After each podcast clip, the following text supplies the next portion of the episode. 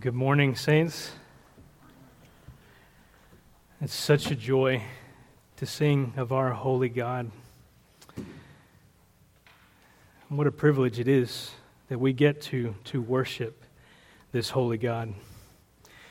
And that is only possible because this holy God sent his Son, his only begotten Son, to reconcile unholy people to himself through faith in that Son.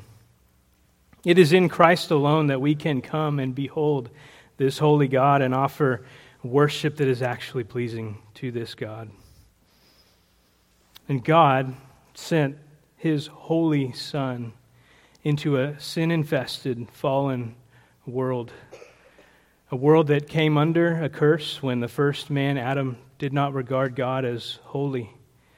Instead, he chose to transgress against God's command. Adam was free to eat from many trees, but forbidden to eat from one, the tree of the knowledge of good and evil. And we see the effects of that fall when we reflect on the history of this world. History is filled with conflict and war. Even now, our world is filled with conflict and war. Enmity exists between people. People want to inflict harm on one another.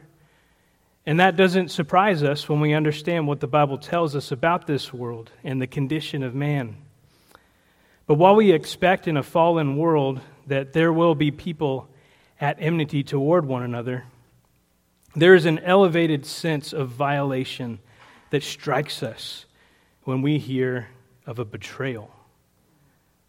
Someone supposed to be an ally, a friend, not a known to be one known to be an enemy. And that person gains trust in that friendship and then uses that trust to take advantage of that person. The one betrayed has perhaps been an exceptionally faithful friend. And in return for their friendship, they are treated like an enemy. They are hurt cheated, sold out, left to the vultures. That is what they get in return for the loving care that they have shown. We understand betrayal to be an exceptionally sinister violation. And the greater the degree of the love that's been shown by the betrayed person to the benefit of the betrayer, the more reprehensible and disgusting we find the violation of that betrayal to be. Our text this morning brings into focus the most heinous betrayal of all the betrayal of the Savior. We return to John 13, and we're looking at verses 18 through 30 this morning. I'll read our text for us, beginning in verse 18 of John 13. I do not speak of all of you. I know the ones I have chosen. But it is that the scripture may be fulfilled. He who eats my bread has lifted up his heel against me. From now on, I am telling you before it comes to pass, so that when it does occur, you may believe that I am he. Truly, truly, I say to you, he who receives whomever I send receives me, and he who receives me receives him who sent me. When Jesus had said this, he became troubled in spirit and testified and said, Truly, truly, I say to you that one of you will betray me. The disciples began looking at one another at a loss to know of which one he was speaking. There was reclining on Jesus' bosom one of his disciples whom Jesus loved. So Simon Peter gestured to him and said to him, Tell us who it is of whom he is speaking. He, leaning back thus on Jesus' bosom, said to him, Lord, who is it? Jesus then answered, That is the one for whom I shall dip the morsel and give it to him. So when he had dipped the morsel, he took and gave it to Judas, the son of Simon Iscariot. After the morsel, Satan then entered into him. Therefore Jesus said to him, What you do, do quickly. Now, no one of those reclining at the table knew for what purpose he had said this to him. For some were supposing because Judas had the money box that Jesus was saying to him, Buy the things that we have need of for the feast, or else that he should give something to the poor. So after receiving the morsel, he went out immediately, and it was night. Let's pray. Heavenly Father, we thank you that we can offer acceptable worship to you because of the mediation of your Son, and that we can boldly approach your throne of grace because of him.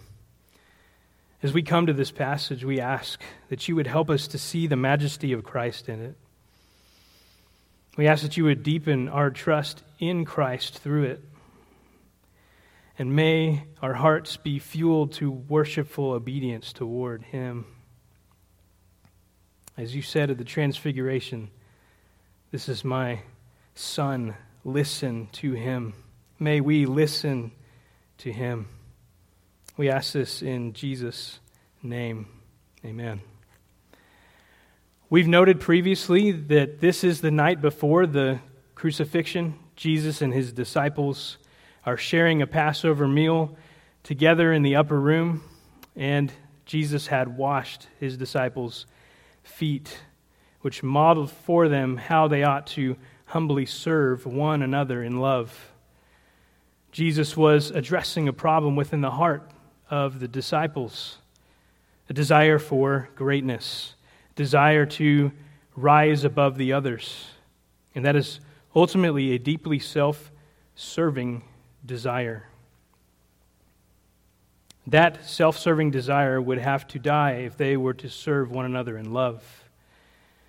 Being consumed by a self serving desire is a threat that we all face, not just the disciples there. And we'll see in our passage today that the disciples will find out this evening that there's one from among them who is going to be completely consumed by self serving desire. This one will be completely consumed by a love for self and greed,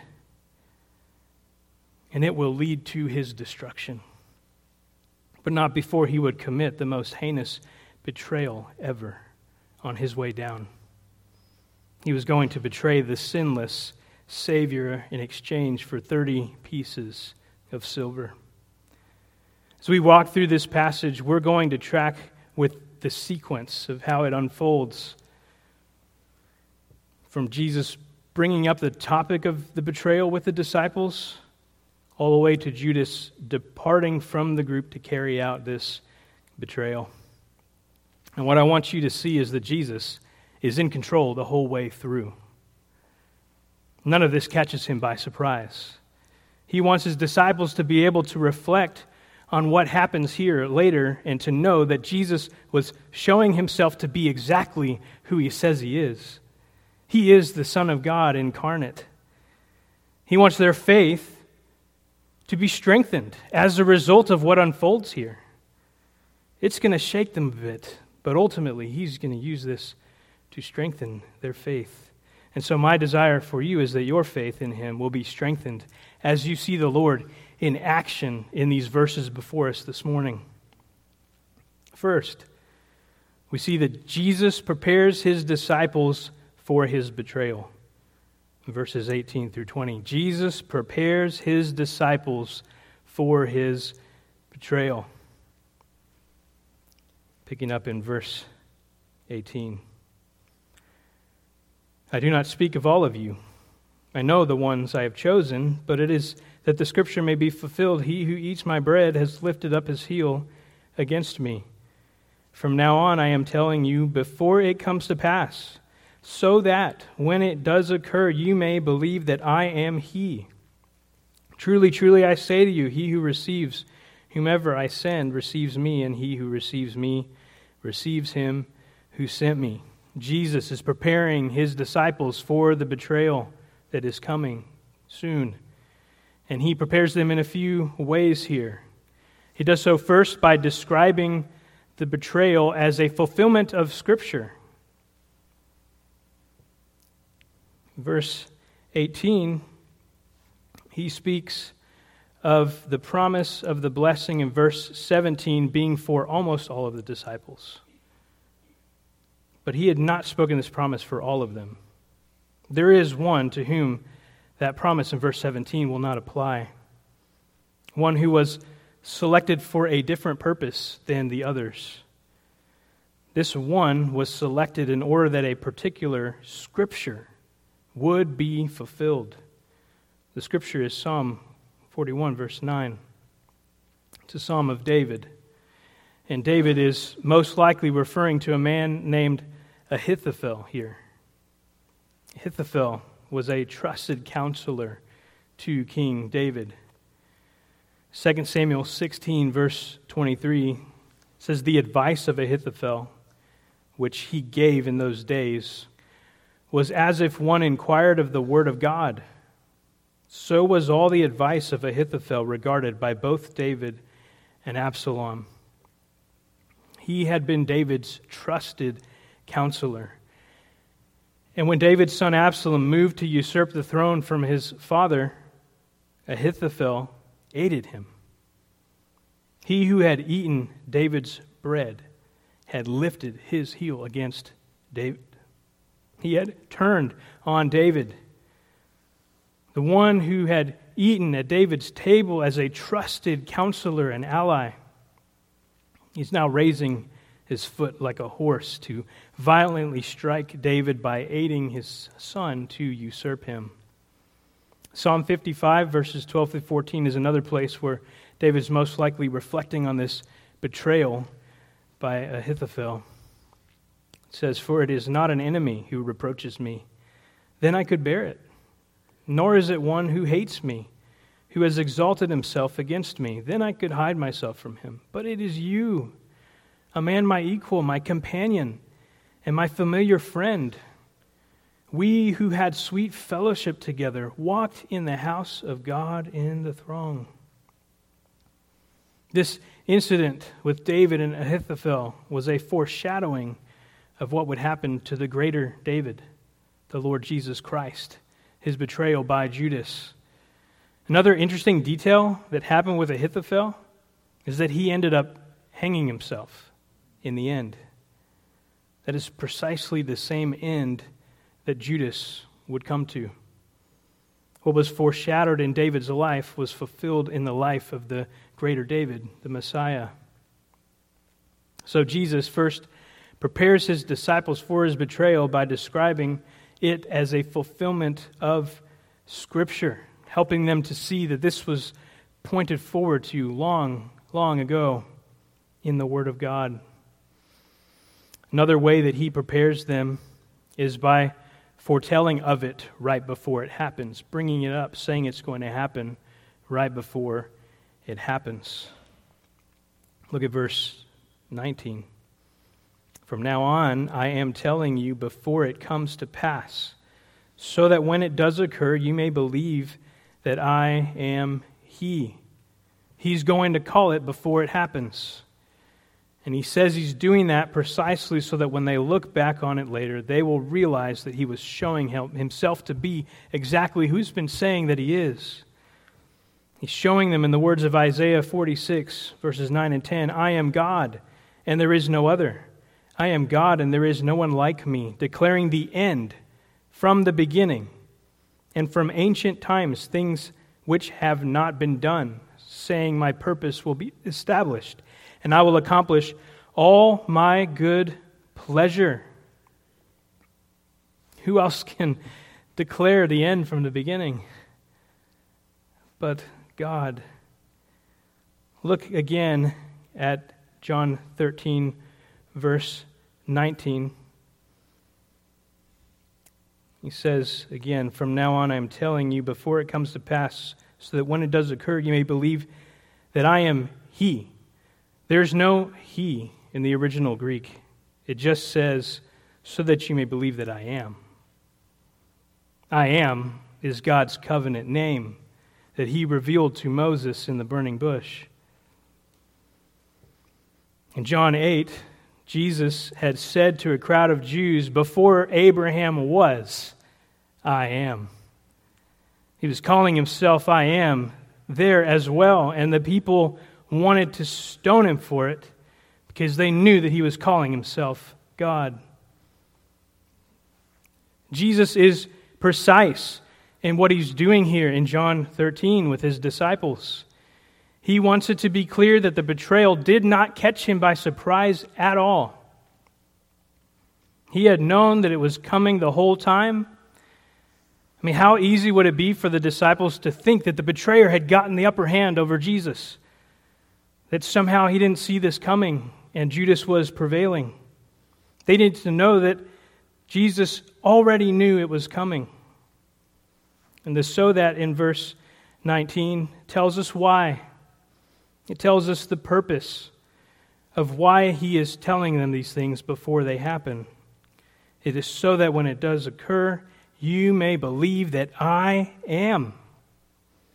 He does it so that their faith in him will be solidified and strengthened by what happens, rather than their faith being undermined by what unfolds. By foretelling of it, Jesus essentially turns the betrayal into a proof that he is who he says he is. He causes the occurrence of the betrayal to function as a faith builder rather than a faith crusher. A third way that Jesus prepares his disciples for the betrayal is by assuring them that his mission and their mission remain intact. Verse 20 Truly, truly, I say to you, he who receives whomever I send receives me, and he who receives me receives him who sent me.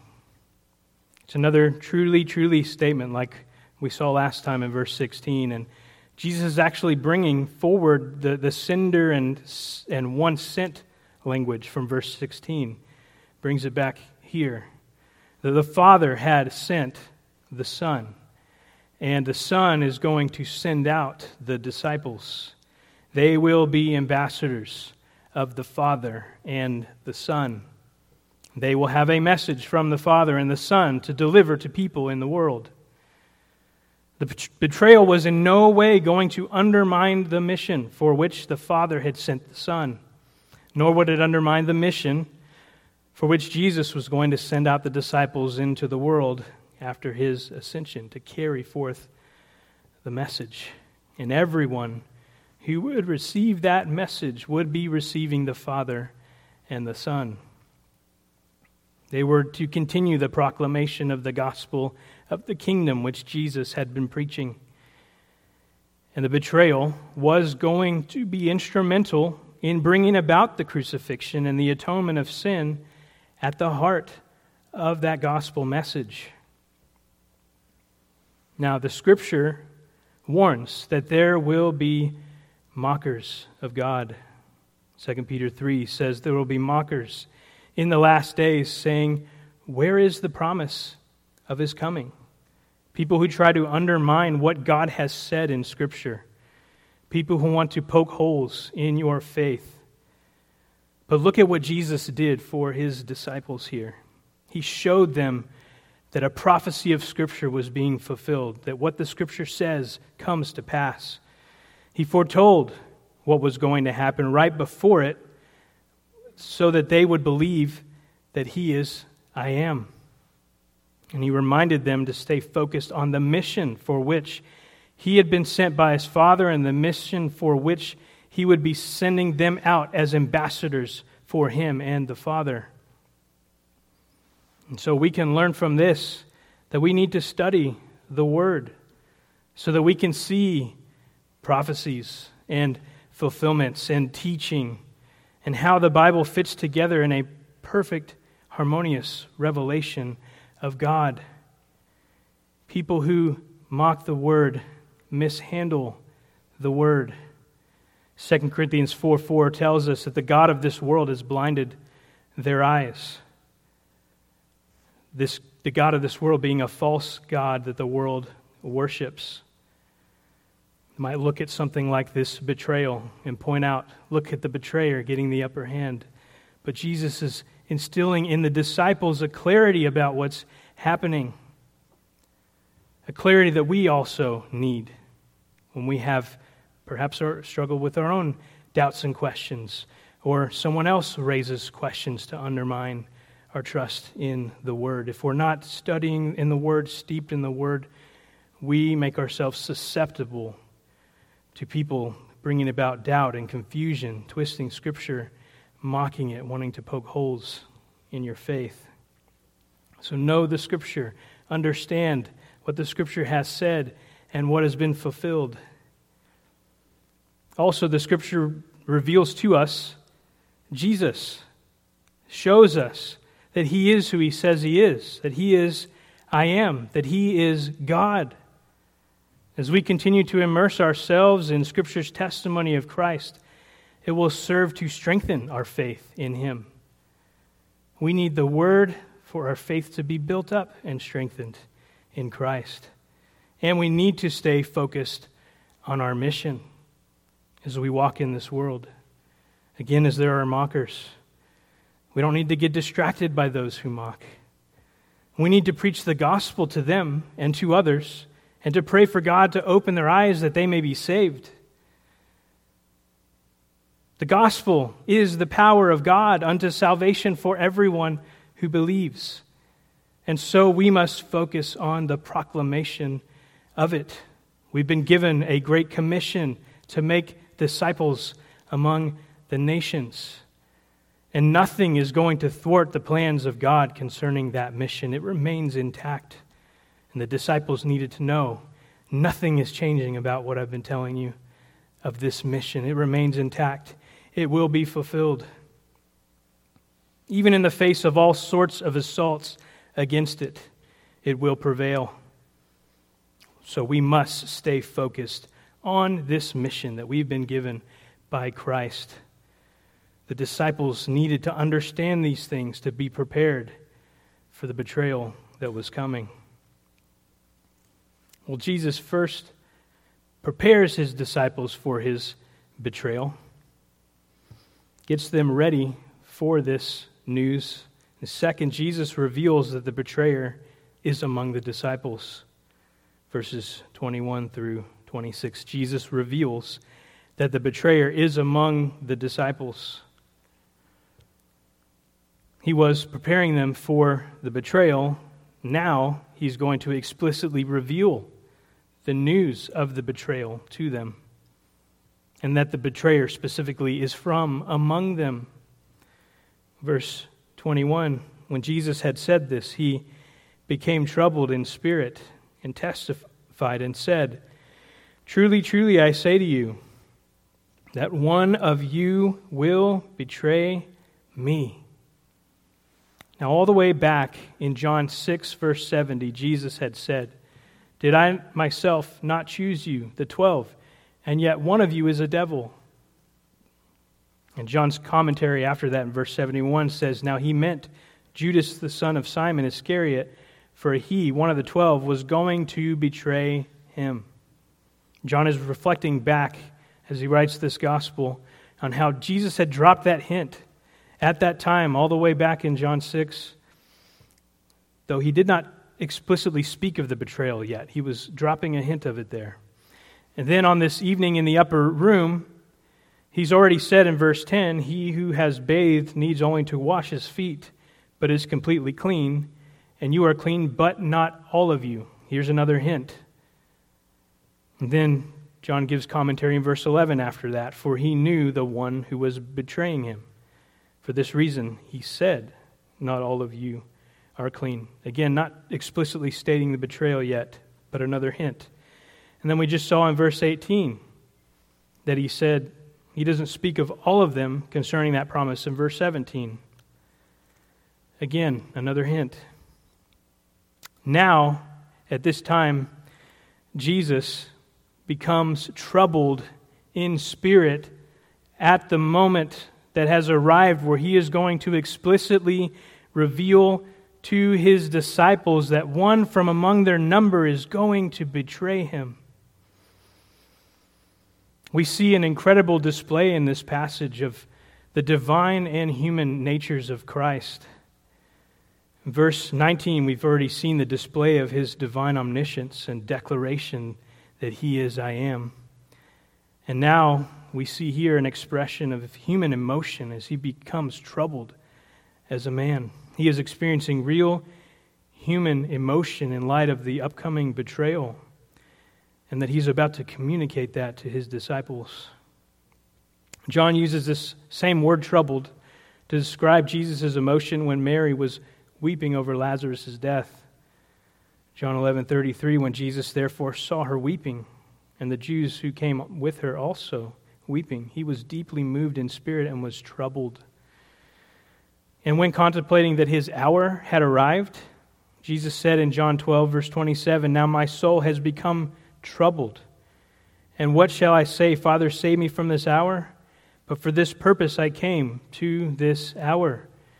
Jesus experiences real human emotion appropriate for the moment. He testifies here, once again, introducing a statement with truly, truly. This statement is going to be so shocking to them. He wants to emphasize the certainty of it, that they can count on this. Truly, truly, I say to you that one of you will betray me. There is an Ahithophel among you. He is now explicitly made known to the disciples at this moment that one among this close circle is going to betray Jesus. In verse 22, we see the disciples' reaction the disciples begin looking at one another at a loss to know of which one he was speaking. And Matthew says, being deeply grieved, they each one began to say to him, Surely not I, Lord. This says something about Jesus, and it says something about Judas as well. Regarding Jesus, even though Jesus always knew Judas is going to do this to him, he still loved him and served him like the others to the extent that no one knew that it was Jesus. Jesus hadn't done anything that singled Judas out in that way in their minds, that he could be the one. He lived out a perfect love of enemies. We should be challenged by that, Jesus' consistency here. I want you to look with me for a moment at, at Romans 12 and just thinking about the experience of betrayal and the model that Christ sets for us.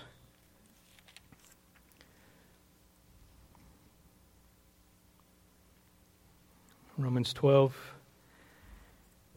beginning in verse 17. Never pay back evil for evil to anyone Respect what is right in the sight of all men. If possible, so far as it depends on you, be at peace with all men. Never take your own revenge, beloved, but leave room for the wrath of God. For it is written, Vengeance is mine, I will repay, says the Lord. But if your enemy is hungry, feed him, and if he is thirsty, give him a drink, for in so doing you will re- heap burning coals on his head. Do not be overcome by evil, but overcome evil with good. Is that not what we see displayed in Christ perfectly toward an enemy? He didn't return evil for evil with Judas. No, he pursued peace with him. He loved him, he served him. He leaves room ultimately for the wrath of God in this. He, he's kind to him, the feeding, the caring for him, the sharing with him loving him. He didn't return evil for evil, but he showed how we overcome evil with good. We're tempted when someone has betrayed us, when someone has been evil toward us, to feel like we're justified in, in returning some kind of action of, of evil toward them, justified in our minds. What you have to understand there is if it's okay for you to do something back to them, it was okay for them to do the evil to you first. You're validating evil when you do it. And so when someone betrays you, it's never right to return evil for evil to them. And we see Jesus, a perfect example, toward Judas, his enemy.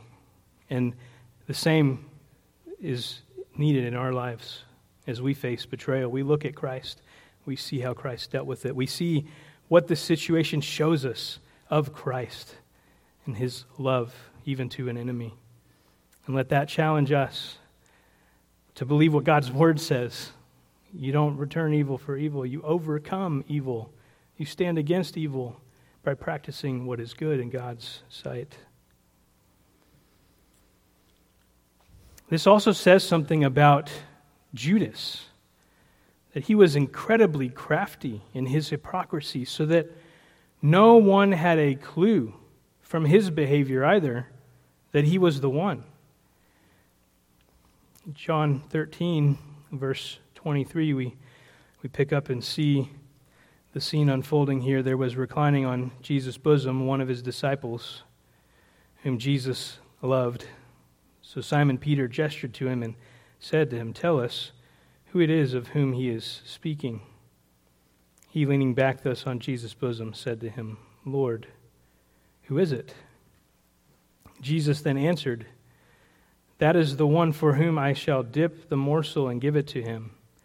So when he had dipped the morsel, he took and gave it to Judas, the son of Simon Iscariot. Incredible here. The disciples still they're trying to figure out who is this. They can't tell from Judas's life and how Jesus was treating them. They can't tell from that either.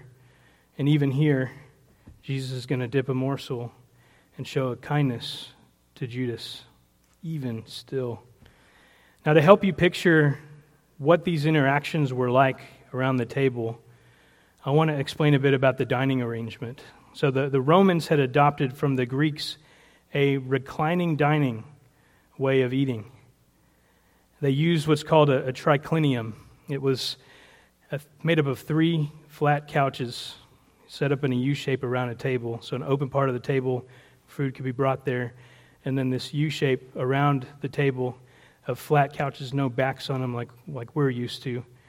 And people would lie down on these with their head toward the table and their feet away from the table. They'd rest on their left arm, reach for food with the right arm. And so they're spread all around the table in this U like this, laying side by side like that. And so John was to the right of Jesus. That's how he could lean back toward him to have this conversation. And it was possible to have more of a private conversation with someone when you, when you lean back in that way. So that's why Peter is motioning to John to inquire of Jesus who the betrayer is. He's right next to him there. He can lean back and ask this question. So Peter's, come on, John, ask him who it is. Now, Judas was to the left of Jesus, which was considered to be the honored, the position of the honored guest. Thus, the first morsel of dipped bread was given by Jesus, the host, to Judas, right next to him on the other side.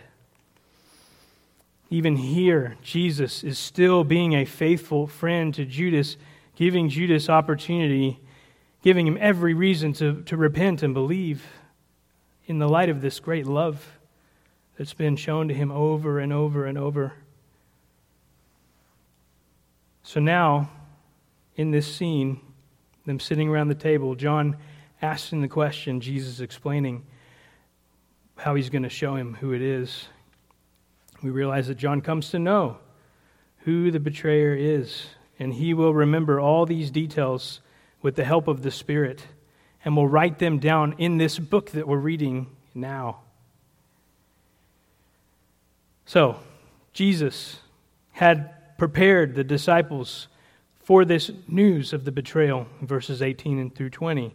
And then he revealed that news to them that one from among their number was going to betray him in verses 21 through 26. Finally, Jesus dismisses the betrayer. Jesus dismisses the betrayer, verses 27 through 30. After the morsel, Satan then entered into him. Therefore, Jesus said to him, What you do, do quickly. Now, no one of those reclining at the table knew for what purpose he had said this to him. For some were supposing because Judas had the money box that Jesus was saying to him, Buy the things we have need of for the feast, or else that he should give something to the poor. Satan makes his move after Jesus makes this kind gesture of honor toward Judas. It's as though Judas responds to the humble displays of Jesus' love by hardening his heart in increasing measure. This had been going on for some time. Judas had probably wanted to follow Jesus because he was seeking greatness like the others. He was probably jockeying for a top position in the kingdom. But Jesus is turning out to be different than what Judas was expecting. Judas seemed somewhat content for a time stealing from the money box when, that he was in charge of for the group. But what seemed to finally push him over the edge in terms of deciding to betray Christ was when Mary poured that perfume of pure nard on Jesus and worshiped him. Let's look there, the beginning of John chapter 12.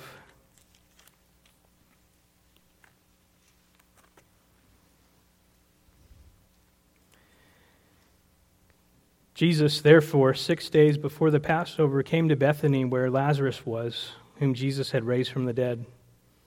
So they made him a supper there, and Martha was serving, but Lazarus was one of those reclining at the table with him. Mary then took a pound of very costly perfume of pure nard and anointed the feet of Jesus and wiped his feet with her hair. And the house was filled with the fragrance of the perfume. But Judas Iscariot, one of his disciples, who was intending to betray him, said, Why was this perfume not sold for 300 denarii and given to poor people? Now he said this not because he was concerned about the poor, but because he was a thief. And as he had the money box, he used to pilfer what was put into it. Therefore, Jesus said, Let her alone, so that she may keep it for the day of my burial.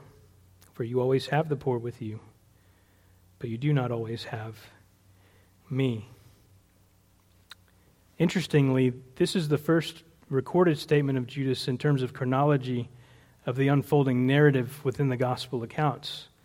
First time you see something said by Judas. There's talking about 300 denarii, his, his love for money. 300 denarii was about a year's wages for the average laborer.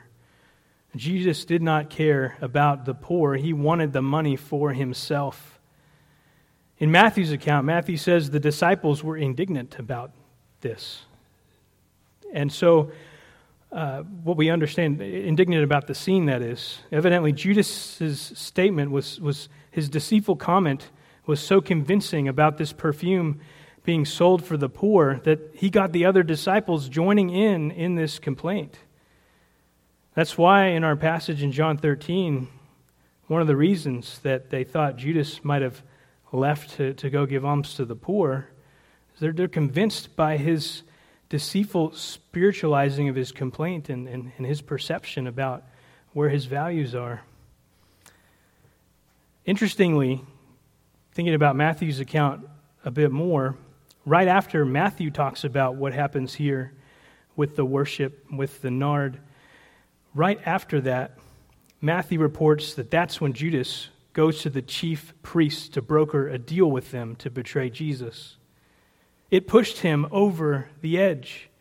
The worship of Jesus with the expensive perfume had crossed ways with Judas's love of money, and the event infuriated Judas against Jesus. Jesus had cost him too much, and he would continue to harden his heart against every loving gesture that Christ would show him. There's an illustration Spurgeon used in another context that I believe is fitting to capture here what is happening with Judas. Spurgeon said, The same sun that melts the wax hardens the mud. It's an incredible picture. The same sun that melts the wax hardens the mud. The love Christ was displaying to his disciples was melting the wax of the hearts of those who were believing in him, but it was hardening the mud of the heart of the one who would betray him.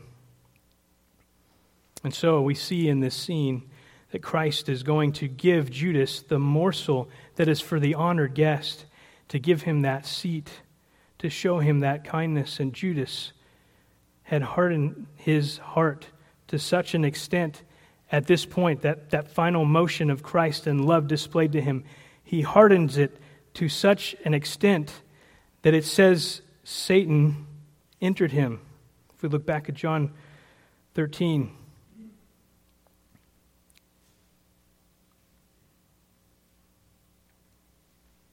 verse 27 After the morsel, Satan then entered into him. Judas, at this point, gave himself totally over to the devil. Satan, at this point, is continuing his endeavor to strike the Son. It's an opportune moment for him, this extreme hatred in Judas's heart. And Satan enters in and takes him to go do what he wants to do to betray the Christ who he felt had cost him back at that moment the money that he wanted to sell that perfume for. In verse 30, John says So after receiving the morsel, he went out immediately, and it was night. Never again to see daylight. Never again to see the light of the glory of God in the face of Jesus Christ. He went off into the secrecy of the night to carry out his plan to betray Jesus with Satan having entered him. And he would end up hanging himself before the night was over. We need to be humbled by what we see unfold here with Judas. Someone who walked with Jesus, someone who saw his miracles, who sat under his teaching Christ had been showing love to him very closely in this circle. No one had him pegged as the one. John didn't even know until Jesus says, I'm going to show you who it is.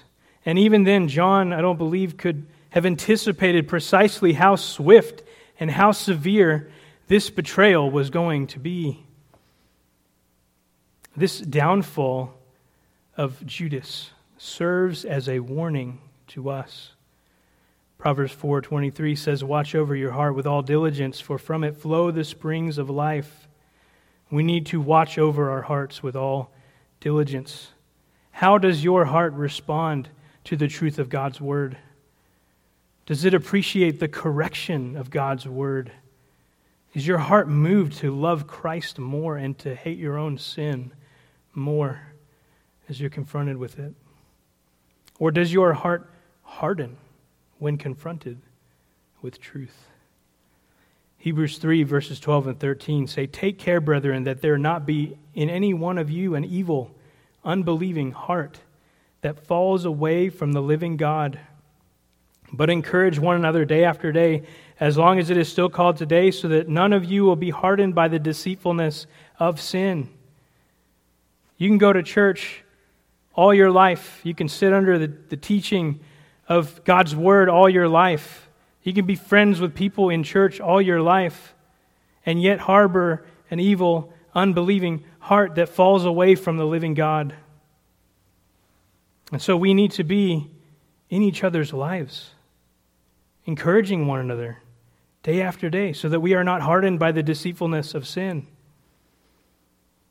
We need to submit ourselves to the accountability to one another, to be in each other's lives, encouraging each other, each other in dealing with our sin. Now, perhaps as you reflect on the condition of your own heart, as you consider these things, perhaps you've come to realize you've never truly been reconciled to God. Perhaps you've thought that by trying to, to do good deeds or, or going to church or saying your prayers or, or some kind of other special works, we're going to get you into heaven. The Bible says that we have all sinned and fallen short of the glory of God, and that we deserve an everlasting punishment under God's wrath for our sin against Him. But God has provided the only sufficient remedy to this predicament for the sinner. He sent His Son, Jesus Christ, to take on a human nature like yours and mine, to live a human life a perfect, sinless life on behalf of his people. Even in situations like betrayal from Judas, Jesus never, Jesus never sins, ever. So he lived a perfect, sinless life, and then he died to pay the penalty for our sinful lives. And he rose from the dead, showing that he had defeated sin and death for his people. And so you must repent of your sin and trust solely in who Jesus is and what he has done to save you from sin and death. Believe on him today and be reconciled to God and receive the eternal life that he gives to all those who trust in him. I want us to consider for a moment the significance of Jesus telling Judas what you do, do quickly. Because it's right after that that Judas leaves. Jesus prepared his disciples for his betrayal, and he revealed to his disciples that one from among them would betray him. And those actions show that he knew that the betrayal was coming. But when Jesus dismisses the betrayer, he makes it clear that he is entirely in control. He is driving the timeline here. He is dismissing the betrayer. You can now go what you're going to do and do it quickly. Jesus says in John chapter 10, verses 17 and 18 For this reason the Father loves me, because I lay down my life, so that I may take it again. No one has taken it away from me, but I lay it down on my own initiative. I have authority to lay it down, and I have authority to take it up again. This commandment I received from my Father. Make no mistake, Jesus is a Lord. He is I am. He was in control of this whole situation to accomplish his redemptive purposes. If you are in Christ, take heart that he is just as much in control of all of the details unfolding in your circumstances now and know that he who began a good work in you will perfect it until the day of Christ Jesus. My desire for you in walking through this passage has been that your faith in Christ would be strengthened as you see our Lord in action here, preparing his disciples for the betrayal, revealing to them that one from among them would betray him, and then dismissing the betrayer. The scripture is true. All that it says is true. All that it says will happen will happen. Jesus showed the disciples here's a prophecy from long ago that's going to unfold right before your eyes. And so we should be diligent to study this word, to understand these prophecies, to understand their fulfillment. Ultimately, so that our faith can grow in this God as we look at His Word, as we understand more of who He is. And we need to keep focused on our mission of the proclamation of the gospel and the making of disciples. That is what we've been sent out into the world to do. Christ was reminding his disciples of that, even in the midst of all that's going to feel like it's crazy things happening with this betrayal. The mission remains intact. When you're betrayed, overcome evil with good. And let the demise of Judas challenge you to not betray others, to not be a fake. Watch your hearts diligently, saints. Be in each other's lives. Be thankful for that grace, to have that, to have people in your life that love you and will speak the truth to you, just like we heard in the, in the first hour.